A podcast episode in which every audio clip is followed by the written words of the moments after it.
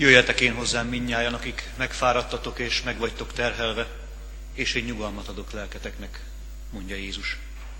Kegyelem nekünk és békesség, Istentől, ami atyánktól és az ő szent fiától, ami megváltó, üdvösséget adó Krisztus Urunktól. Amen. Köszöntelek benneteket én magam is, testvéreim, akik eljöttetek erre a vigasztaló Isten tiszteletre, ahová hívtuk mindazokat, akik az elmúlt hónapban koporsó úrna mellett kellett, hogy megálljanak, és azokat is hívjuk és várjuk mindig erre az Isten tiszteletre, akik bármilyen más terhet hordoznak, betegséget, vagy bármely más nyomorúságot kell, hogy elviseljenek életükben. Ezt az Isten tiszteletünket kezdjük meg a 77. Zsoltár első versének éneklésével. Az Istenhez az én szómat, emelém kiáltásomat.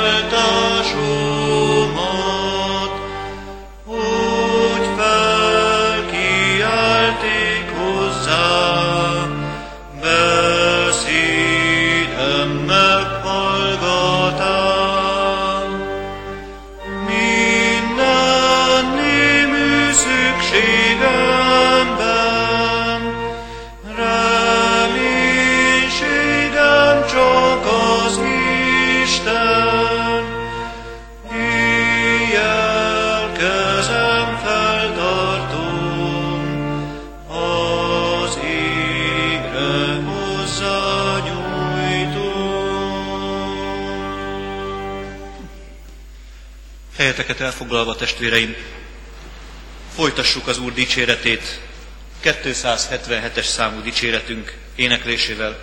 Annak első négy verszakát énekeljük. Gondviselő jó atyám vagy, ó én édes Istenem.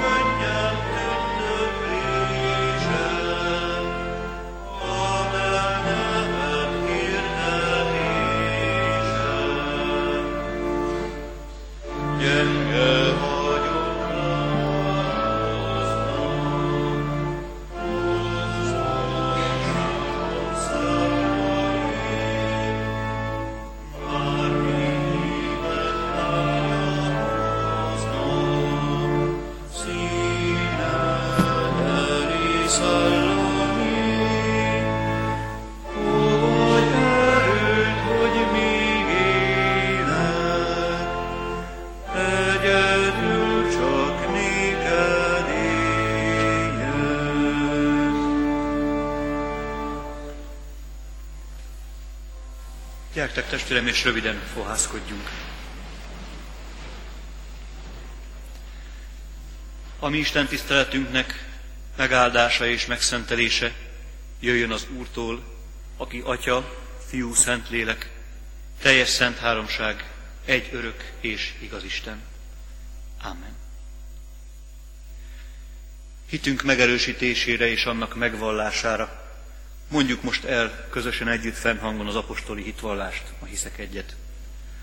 Hiszek egy Istenben, mindenható atyában, mennek és földnek teremtőjében, és Jézus Krisztusban, az ő egyszülött fiában, ami Urunkban, aki fogantatott Szentlélektől, született Szűz Máriától, szenvedett Poncius Pilátus alatt, megfeszítették, meghalt és eltemették.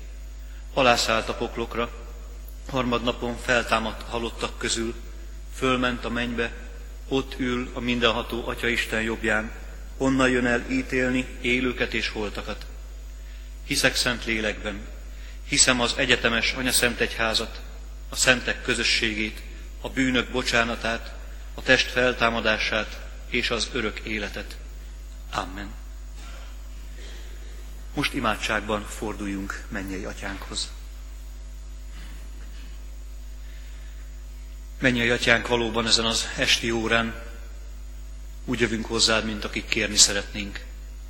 Kérni szeretnénk tőled új kezdetet, új erőt, vigasztalást.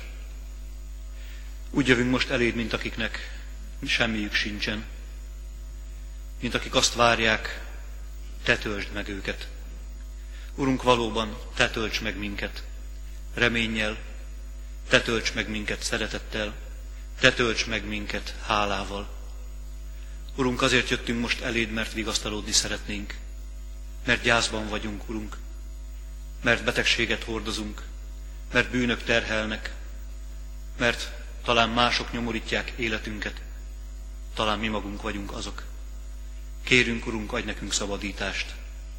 Adj nekünk szabadítást, ha úgy akarod, akkor ezen az alkalmon.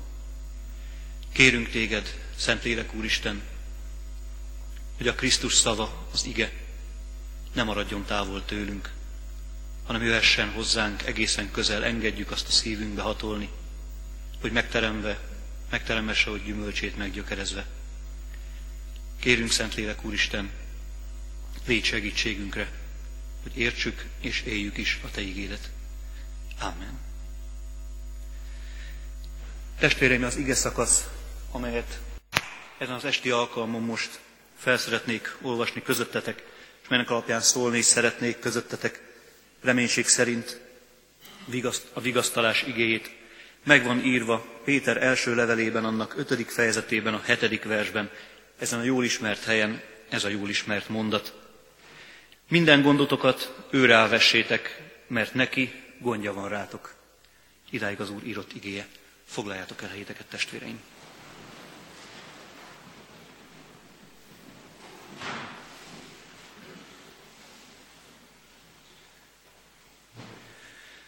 Furcsa dolog virágvasárnapkor vigasztaló Isten tiszteletet tartani. Furcsa, mert ez a nap, bár a nagy hét első napja, ha úgy tetszik, mégis az örömű, örömé. Ez a nap mégis a hálaadásnak az ünnepe. Krisztus királyi módon való bevonulásának az ünnepe, Jeruzsálembe való bevonulásának az ünnepe. Ez a napon vigadni illik, nem szomorkodni, új erőre kapni, nem pedig buskomorságba merülni. Mégis itt vagyunk. Mégis ez itt, ez a nap. Mégis, bár örömünnep ez a mai, mégis vannak közöttünk, akik számára nem csak ez a mai nap, de az elmúlt napok sokasága nem volt örömünnep. Itt vagyunk mi, akik oly sok gonddal küzdködnek. Én most ezen az alkalmon arról az Istenről szeretnék szólni, aki királyként igazán törődik a népével. Krisztusról, aki királyként vonul ugyan be a Szentvárosba, de a kiáltás, amely hozzáhat, hozzá eljut, nem csak az örömújongás hangja, hiszen halljuk, hozsánna, hozsánna. Oly sokszor énekeljük, oly sokszor mondjuk ezt, és nagyon sokszor nem is tudjuk, mit jelent. Segíts meg, szabadíts meg. Ezt kiabálja a nép Krisztusnak. Király vagy, hát akkor szabadíts meg. Király vagy, akkor segíts meg minket, akik oly sok gond között vagyunk. Erről a királyról szeretnék most szólni. Méghozzá úgy, ahogyan az ige is írva van, minden gondotokat őre elvessétek, mert neki gondja van rátok. Azt írja az ige, minden gondotokat. Hányféle gondja lehetett ott és akkor, abban a tömegben, azoknak az embereknek, akik így kiáltottak, Hozsánna. El sem tudjuk képzelni. Vannak azért sejtéseink. Segíts meg, szabadíts meg a rómaiaktól. Segíts meg, szabadíts meg ezektől a vezetőktől, akik rajtunk szintén, mint a rómaiak uralkodnak. Segíts meg, szabadíts meg nagyon sok békjónkból, a törvénymagyarázók békjójából. Segíts meg, szabadíts meg talán saját magunktól, mindazoktól a, mindattól a romlottságtól, ami bennünk van. Szabadíts meg, szabad, szabadíts meg, segíts meg minket jóságodból, szeretetedből, mert te megteheted, mi pedig tehetetlenek vagyunk. Hányféle gond lehetett ott és akkor? De talán ennél kicsit fontosabb kérdés. Hányféle gondunk van nekünk itt? Hányféle gonddal jöttünk most ide? Gyászterhe alatt nyögve, betegséget hurcolva, szegénységből jöve, sebzettséggel rendelkezve, sok-sok csalódás után, talán magányosan, mert senki sem ért meg, vagy csak ti vagytok a megmondhatói, hányféle nyomorúsággal még. Ezek egyenként is súlyosak. Hát még ha így, egy halomba rakjuk őket. Ezek a gondok, ezek a problémák pedig lenyomnak, lehúznak. És ha körbenézek magam körül, és ha körbenézel magad körül, pláne ha körbe kérdezel, akkor itt, talán a padokban is azt fogod észrevenni, mindenkinek van gondja körülötted is, nem is egy. És ezek a gondok esetenként már-már túl is nőnek rajtunk. Úgy állunk egy-egy gond előtt, széttárjuk a kezünket, és azt mondjuk, ezzel nem tudunk mit kezdeni. Túl van rajtam, nagyobb nálam, erősebb és lenyom. Akkorák talán időnként, hogy nem látjuk tőlük még magát, az Úristent sem. Pedig az iga azt mondja, minden gondodat oda viheted az Isten elé. Nincsen olyan dolog, amit ő ne bírna el. Nincsen olyan jelentéktelen, és nincsen olyan jelentős dolog sem, amit ő ne bírna el. Még a gyászt is viheted hozzá? Igen, még a gyászt is viheted hozzá. Hát az elkeseredettséget? Azt is. Hát a betegségedet? Azt is. Hát a függőségedet? Azt is. Hát a magányodat? Azt is. Hát a bűneidet? Azokat is. Azt mondja az ige, mindent vihetsz az Úristen elé. Minden gondodat. Nincs olyan dolog, amely túlságosan jelentéktelen vagy túl nagy lenne az ő számára. Mindent vihetsz ő elé. Azt mondja az ige. Ha bizonytalan vagy, hogy mi az, amit még ő elé lehet vinni, akkor halld az ige szavát, mindent. És olyan jó, hogy bármi is nyomorít, bármi is húzza le az életemet, azzal nem kell egyedül maradnom, azzal nem kell nekem küzdködni csupán, hanem bizony vihetem az Úristenhez. A biztonság ez, akkor a lehetőség ez. Ám ezen a helyen kell jönni az ige, igevers másik felének, ennek a félmondat másik felének. Azt mondja, őre lessétek. Őrá, nem másra. Rá dobjátok, nem másra. Mert sok támasz tűnhet erősnek és jónak, vigasztalónak és megtartónak. Sokféle támaszt állíthatunk saját magunknak is.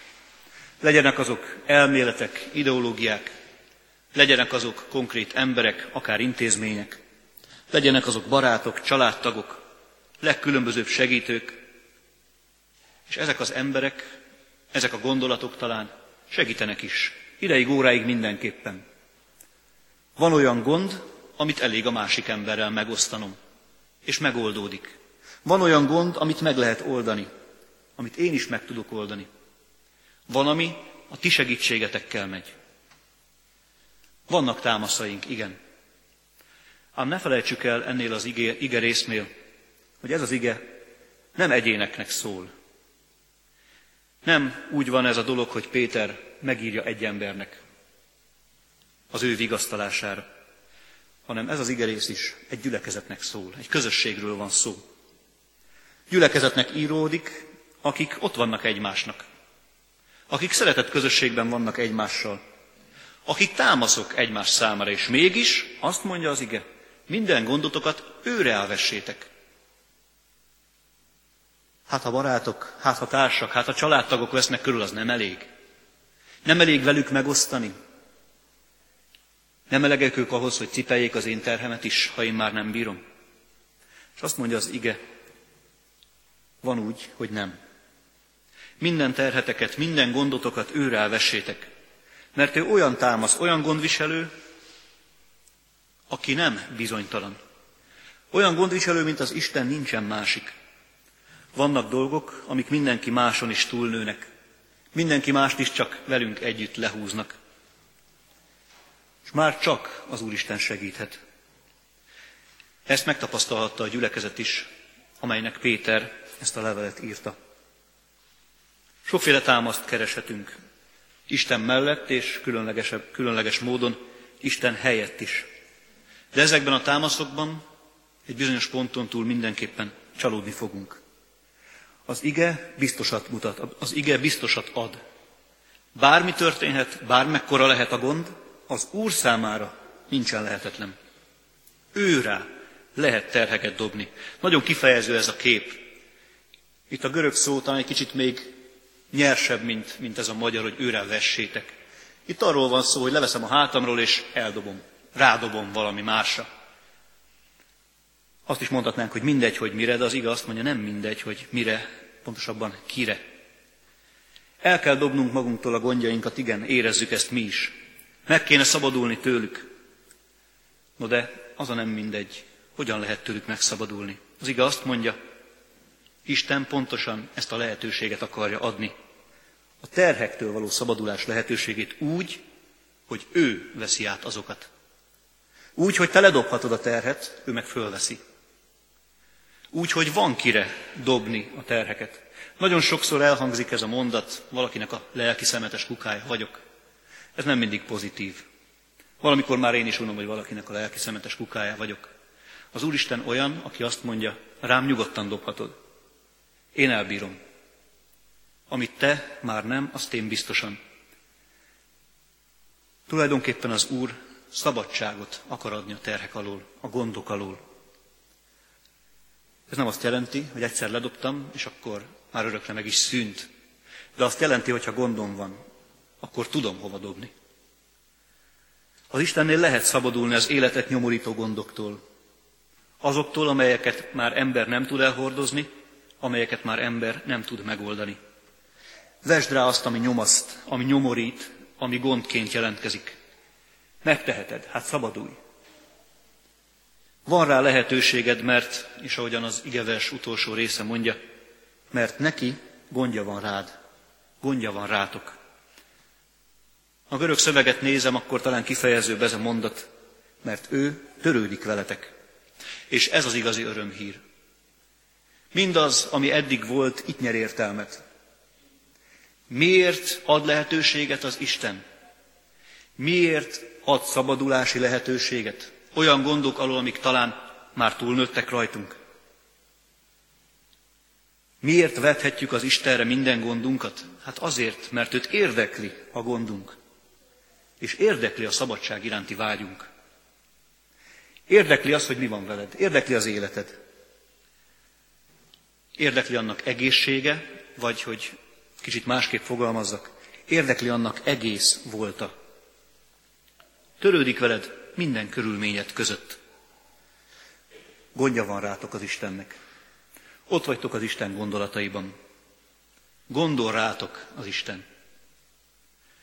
Ha úgy érzed, hogy talán senki nem gondol már rád, senkit nem érdekel a nyomorod, Senkit nem érdekel az újra és újra elmondott történeted, ami mégiscsak azért ott van benned. Nem véletlen, hogy újra és újra mondod. Tudd meg, hogy az Istent érdekli. Tudd meg, hogy a gondod azért érdekli az Istent, mert te érdekled az Istent. Azért érdekli az Istent a gond, azért akar szabadulást adni, mert téged ismer, mert téged szeret, mert veled törődik, és a gondjaid hozzá tartoznak. Te vagy számára az értékes. Ezért akarja szabadulást adni. Érdeklődőt olyannyira, hogy a szabadításodért mindent megtesz. És azt gondolom, húsvétra készülve nem szabad és nem is szeretném elhallgatni, különösen virágvasárnapon. Azt, hogy az Isten annyira, az Istent annyira érdekli a te szabadulásod, annyira érdekli a te gondod, annak átvállalása, hogy elküldte a Krisztust, aki ugyan királyként vonul be Jeruzsálembe virágvasárnapon, de aki akkor már nagyon jól tudja, nem egészen egy héten belül ő meg kell halnia. Miért? Azért, hogy te rádobhasd a csomagot. Azért, hogy te rádobhasd a gondodat. Azért, hogy rádobhasd a nyomorodat. Azért, hogy rádobhasd a haragodat, talán a betegséged miatt. A miértjeidet a gyászban. Azért, hogy rádobhasd mindazt, ami valóban ráült gondolataidra, az egész lelkedre, egész életedre. Az Úristen egészen odáig elmegy, hogy ember lesz, egészen odáig elment, hogy ember lett, hogy te valóban egész emberi életet élhess. Azért, hogy visszatalálhass az Istenhez, akire lehet vetni minden gondodat. Erről volt ma szó, erről az egyetlen egy igeversről, és ezt szeretném most, mint utolsó mondatot is rátok bízni, magát az igeverset. Minden gondotokat őre vessétek, mert neki gondja van rátok. Amen. Testvéreim helyeteken maradva, mindannyian hajtsuk meg fejünket, és néhány csendes percben egyénileg vigyük az Úr elé imádságunkat. Mennyei Atyán, köszönjük neked, hogy Te hallod és meghallgatod imádságainkat. Kérünk Téged különféle nyomorúságainkból, gyászunkból, betegségünkből, függőségeinkből, bűneinkből, Te szabadíts fel minket. Adulunk, hogy komolyan tudjuk venni, és meg is tapasztaljuk annak örömét és könnyebbségét, milyen az, amikor rá tudjuk vetni a mi terheinket. Urunk, te látod, hogy sok felé próbálkozunk azokat lerakni, lerakni a lelkismeret furdalást, lerakni a megsértettséget, lerakni a sértődöttséget, és még oly sok mindent, amelyet cipelünk magunkkal. De Urunk, köszönjük, hogy van olyan hely, ahol ezt valóban megtehetjük. Van olyas valaki, és ez te vagy, aki átvállalott tőlünk terheinket, batyunkat, csomagunkat. Kérünk, Krisztusunk téged, ha tudjuk komolyan venni azt az áldozatot, amelyet te hoztál értünk. Ha tudjuk komolyan venni, hogy a váltságdíj értünk már ki van fizetve. Urunk Krisztusunk, köszönjük neked ezt a lehetőséget. Köszönjük neked, hogy nem magányosan, nem magunkban kell járnunk. Olyan sokszor gondokkal terhelt életünk útját, hanem te velünk vagy mindig, kegyelmes megváltónként. Krisztusunk, azért könyörgünk, hogy a te szeretetedről, a te kegyelmedről a legnagyobb bajok közt se feledkezzünk meg. Urunk, arra kérünk téged, hogy lelked által juttasd eszünkbe a te kegyelmednek jó hírét, örömhírét, hogy új erőre kapva tudjuk folytatni utunkat ebben az életben. Kérünk Krisztusunk, ígéretet szerint légy velünk, légy mindazokkal, akik most nincsenek itt közöttünk, de akik szintén gyászt, betegséget, bűnöket, függőséget, bármilyen más nyomorúságot vagy nehézséget hordoznak. Légy ő velük is. Légy azokkal, akik kilátástalanságban vannak. Légy egész magyar népünkkel, amely egyre inkább reményét vesztett, egyre inkább nem látja a fényt az alagút végén. Kérünk Krisztusunk, Te adj nekünk erőt és vigasztalást. Kérünk, Te adj bölcsességet országunk vezetőinek és egyházunk vezetőinek is. Úgy tudják vezetni országunkat és egyházunkat, ahogyan az a mi javunkra és a Te dicsőségedre szolgál. Kérünk, Krisztusunk, maradj velünk minden napon a világ végezetéig. Amen. Most gyertek testvéreim, és fennállva mondjuk el Krisztusunktól tanult imádságot. Mi atyánk, aki a mennyekben vagy, szenteltessék meg a te neved. Jöjjön el a te országod, legyen meg a te akaratod, amint a mennyben, úgy itt a földön is. Ami mindennapi kenyerünket add meg nekünk ma, és bocsáss meg védkeinket, miképpen mi is megbocsátunk az ellenünk védkezőknek. És ne vigy minket kísértésbe, de szabadíts meg minket a gonosztól, mert Téd az ország, hatalom és a dicsőség mindörökké. Amen. Testereim, most foglaljátok el helyiteket, és mielőtt még énekelnénk és az Úr áldását vennénk, hallgassátok meg a hirdetéseket.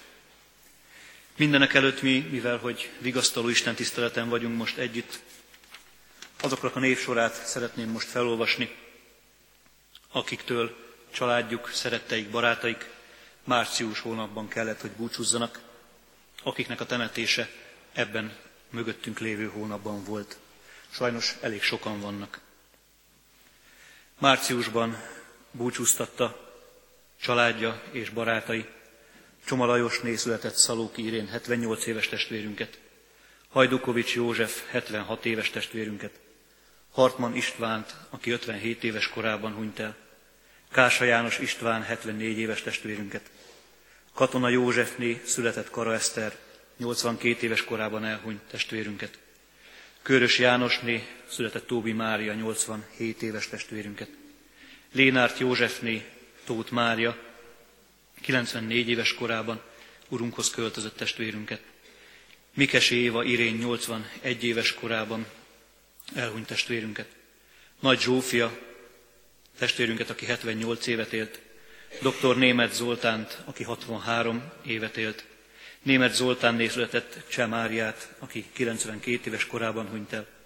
Takács Istvánt, aki 74 éves volt. Tóth Sándort, aki 70 éves korában halt meg.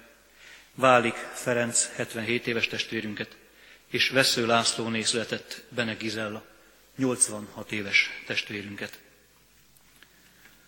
Az Uradjon vigasztalást minden közöttünk lévő gyászoló számára, hiszen Krisztus, mond, Krisztus mondja, én vagyok a feltámadás és az élet. Aki én bennem hisz, ha meghal is él. Én ezt a vigasztalást kívánom mindannyiótok számára, Azokat a testvéreket pedig, akik éppen nem gyászban vannak, pedig arra kérem, hogy a közöttünk lévő gyászolókat imádságaikban hordozzák, egyéni csendességekben emlékezzenek meg azokról, akik most különösen nagy terhet, a gyász terhét hordozzák. Az Úr legyen gyülekezetünknek őriző pásztora. És mielőtt még az áldást kérnénk és vennénk, dicsérjük őt a 459-es számú dicséretünkkel. 459-es számú dicséretünknek mindegyik verszakával, négy verszaka van ennek az éneknek. Az Isten bárányára letészem bűnömén.